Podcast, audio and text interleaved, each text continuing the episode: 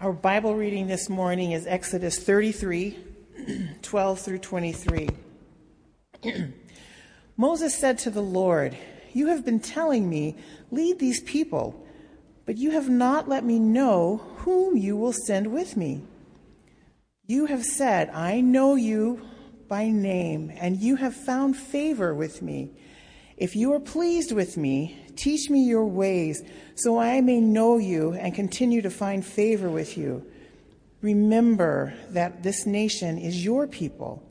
The Lord replied, My presence will go with you, and I will give you rest. Then Moses said to him, If your presence does not go with us, do not send us up from here. How will anyone know that you are pleased with me and with your people unless you go with us? What else will distinguish me and your people from all the other people on the face of the earth?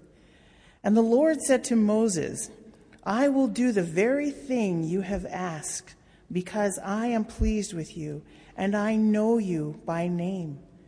Then Moses said, Now show me your glory.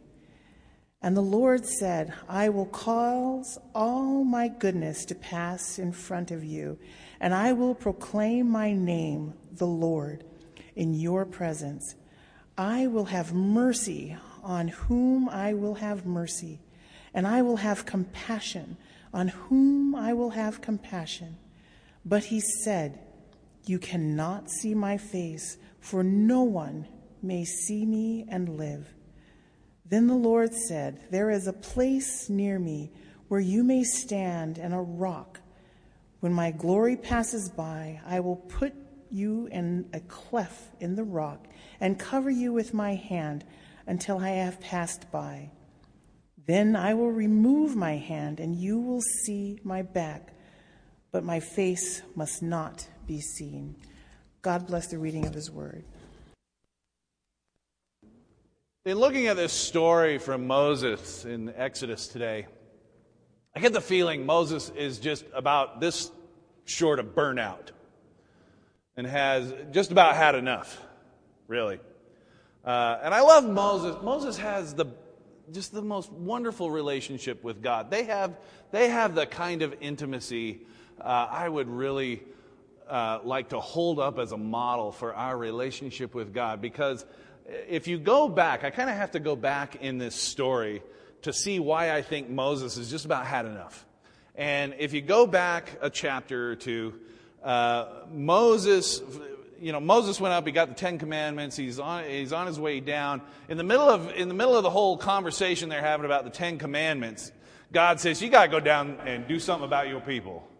Because they have gone off their nut and they've built themselves an idol. And sure enough, Moses goes down there and everyone was wondering why Moses was gone so long. And they said, you know what? We need a God we can touch, we can follow, a God that is tangible. And so they threw all their gold together and they manufactured this calf and they, they sacrificed offerings to this golden calf. And then they had a big party which was full of debauchery and all kinds of crazy stuff, and, uh, and worshiped this calf. And that's when Moses comes back down the mountain and finds these people in this decadent revelry and throws the Ten Commandments down to the ground, and they bust into a bunch of pieces and is just livid. And he chews out Aaron. Aaron tries to make excuses.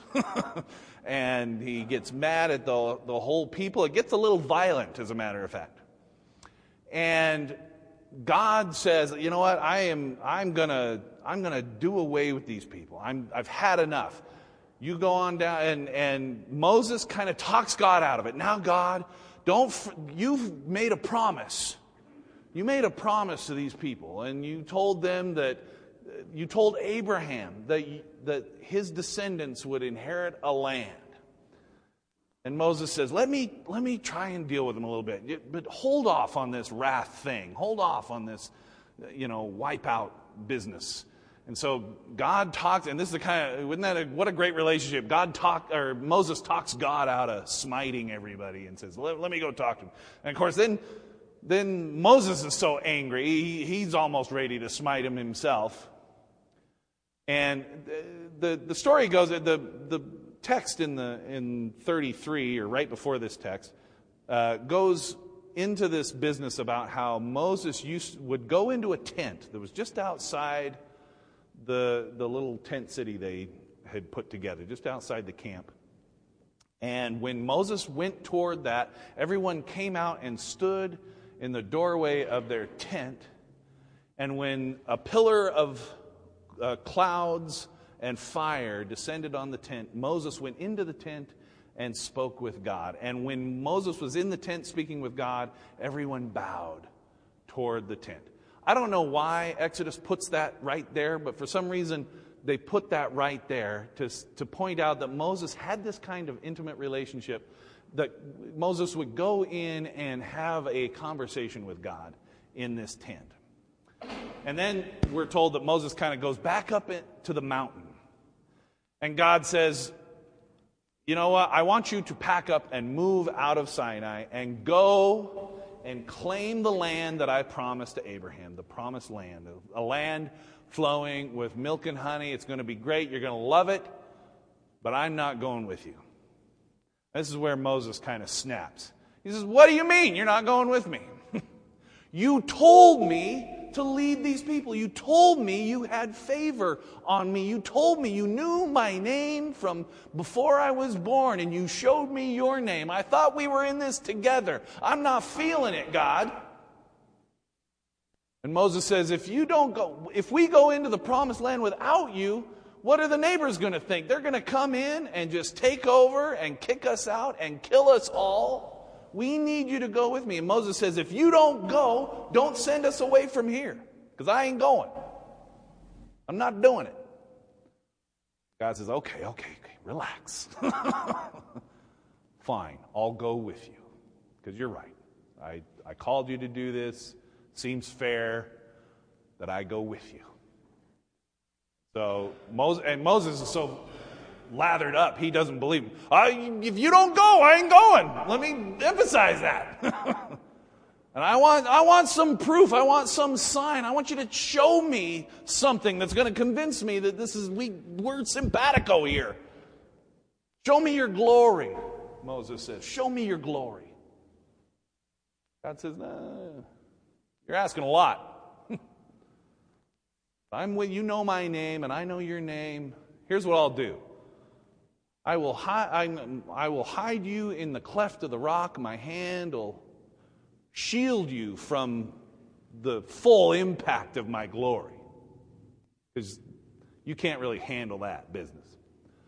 And then I will pass in front, and as I remove my hand, you can see as I go away. As I Moses says, Okay, I'll take it. Close enough.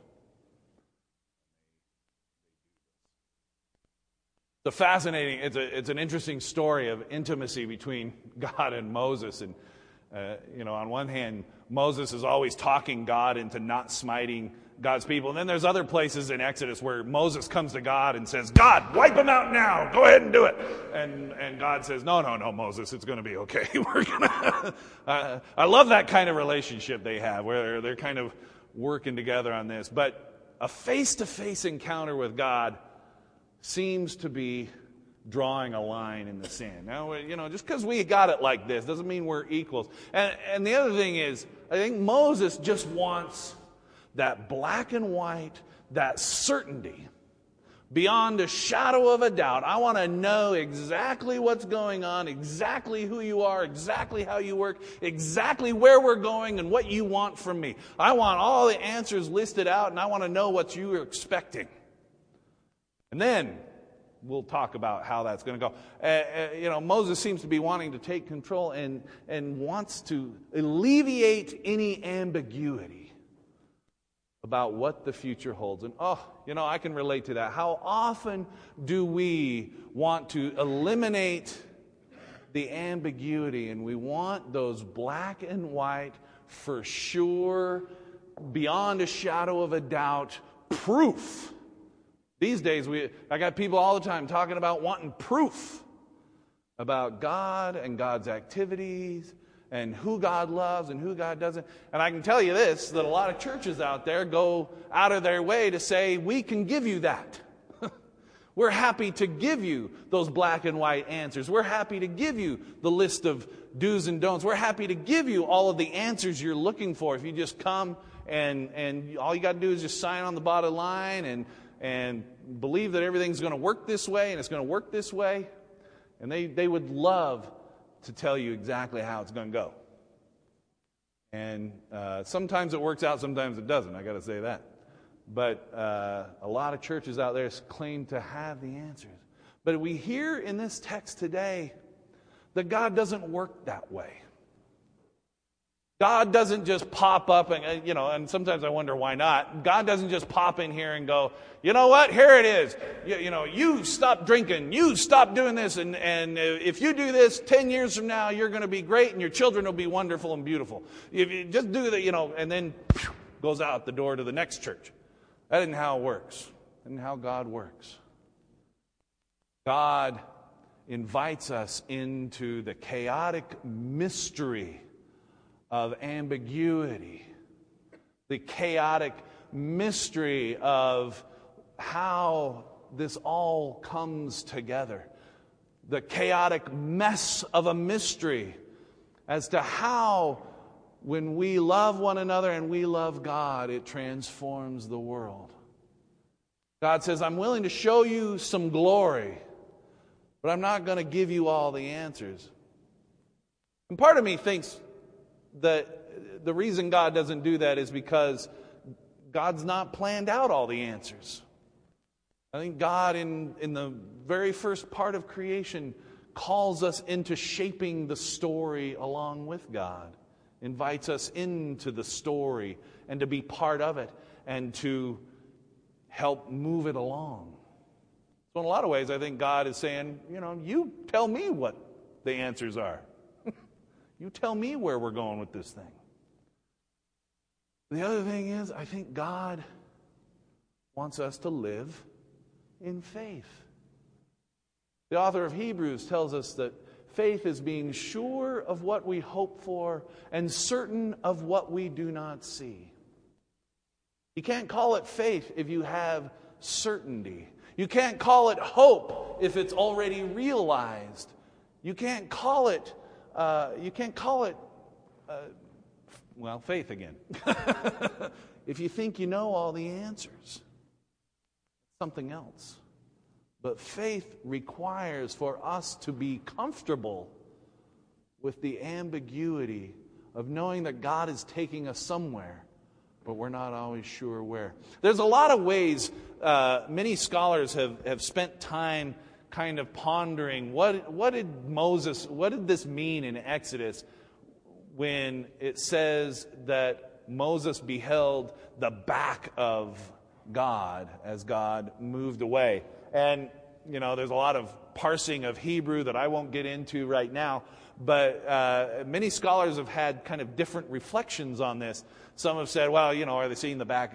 You know, it, do they mean to imply that what he, that God has this body? You know, I mean, we're talking about his hand, talking about his face, talking about God moving away and seeing the back of, is it the back of his head that we're observing? Now, some, some scholars have said that perhaps it's, uh, the, the Hebrew suggests that what we're looking at is God's backside as if Moses were being mooned, right? And I, you know, the scriptures are not above that kind of crass humor. We've I've seen it around there, but I don't know how helpful that is. Uh, uh, how you know, and what a it's not a very nice image, I got to say. But I don't know how helpful that is for Moses's uh, sight. I prefer.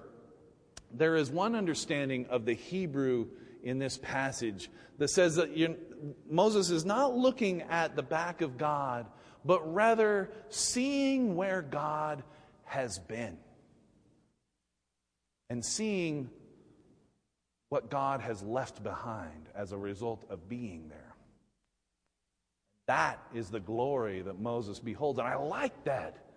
I like that notion because it invites us to look and see where God has been in our life, in our world, in our church, in our kindred, Where has God been? And invites us to follow after. And that's the assurance that God is with us. Not that God is following us into the promised land, but that God is leading us into the promised land. Amen? And we are invited to see where, when, when it's feeling dark, when it's feeling like the weight is too heavy to carry, when it's feeling like, where is God in the middle of all of this? When it's feeling like you can't stand it anymore, like Moses perhaps, and you're wanting some answers, we are invited to look at where God has been. My wife is good about this. Uh, when I start grousing about, well, about you all, uh, she looks at me and she goes, You know, hey, you're missing all this and this and this and this, and look how much this is going on. Start looking at, and she, she invites me to list out literally all the blessings that are going on and all the things that are going right and all the things that people are doing. She gets me every time with this. but God, like Katie, invites us to see where God has been. If you want to know where God is taking you, look to your life and see where God has been and then follow where God is going. It's my prayer that we can do that as individuals in relationship with God, as a world of, uh, of humans who are trying to figure it out, and as a church that is working so hard to be faithful to what God has in store for us. This is our invitation too to see where God has been at work and to follow God where God is going. Oh, great and loving God, the author and perfecter of our faith. Paul reminds us that we, right now, we see as in a glass dimly. We will know face to face someday. But right now, this dim glimpse of your glory is enough. May we choose to follow where you have been and experience your glory as we do. We ask all these things in the powerful name of Christ.